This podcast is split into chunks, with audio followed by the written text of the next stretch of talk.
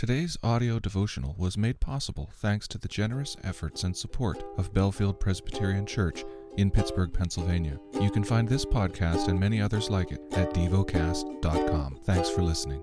The lesson is from the book of Second Corinthians. Second Corinthians chapter twelve. I must go on boasting. Though there is nothing to be gained by it, I will go on to visions and revelations of the Lord. I know a man in Christ who fourteen years ago was caught up to the third heaven, whether in the body or out of the body I do not know, God knows.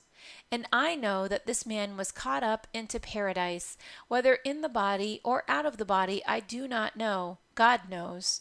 And he heard things that cannot be told, which man may not utter. On behalf of this man I will boast, but on my own ha- behalf I will not boast, except of my weaknesses.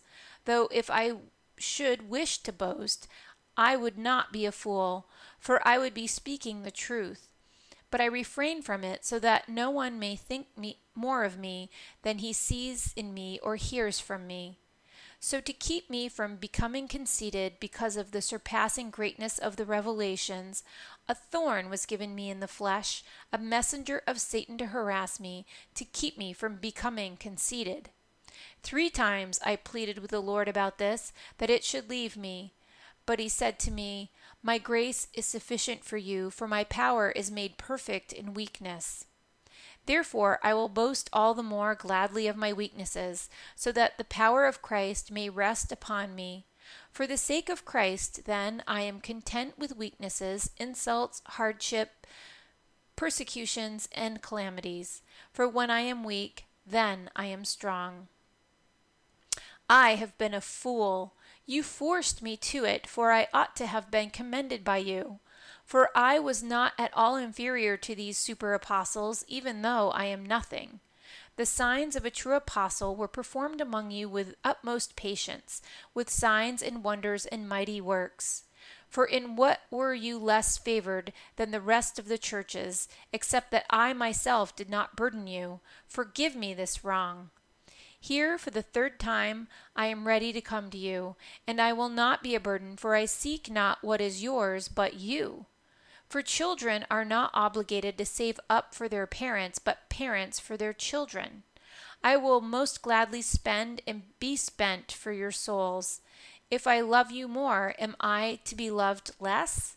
But granting that I myself did not burden you, I was crafty, you say, and got the better of you by deceit. Did I take advantage of you through any of those whom I sent to you? I urged Titus to go, and sent the brother with him. Did Titus take advantage of you? Did we not act in the same spirit? Did we not take the same steps? Have you been thinking all along that we have been defending ourselves to you? It is in the sight of God that we have been speaking in Christ, and for all and all for your upbuilding, beloved. For I fear that perhaps when I come I may find you not as I wish, and that you may find me not as you wish, that perhaps there may be quarreling, jealousy, anger, hostility, slander, gossip, conceit, and disorder. I fear that when I come again, my God may humble me before you, and I may have to mourn over many of those who sinned earlier and have not repented of the impu- impurity, sexual im- immorality, and sensuality that they have practiced." Meditate and dwell on what you're paying attention to in God's Word. How has it connected with your heart or mind?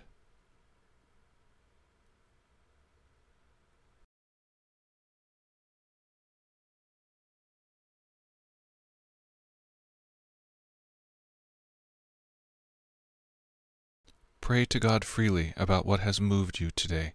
Turn your thoughts to Him and enjoy His presence.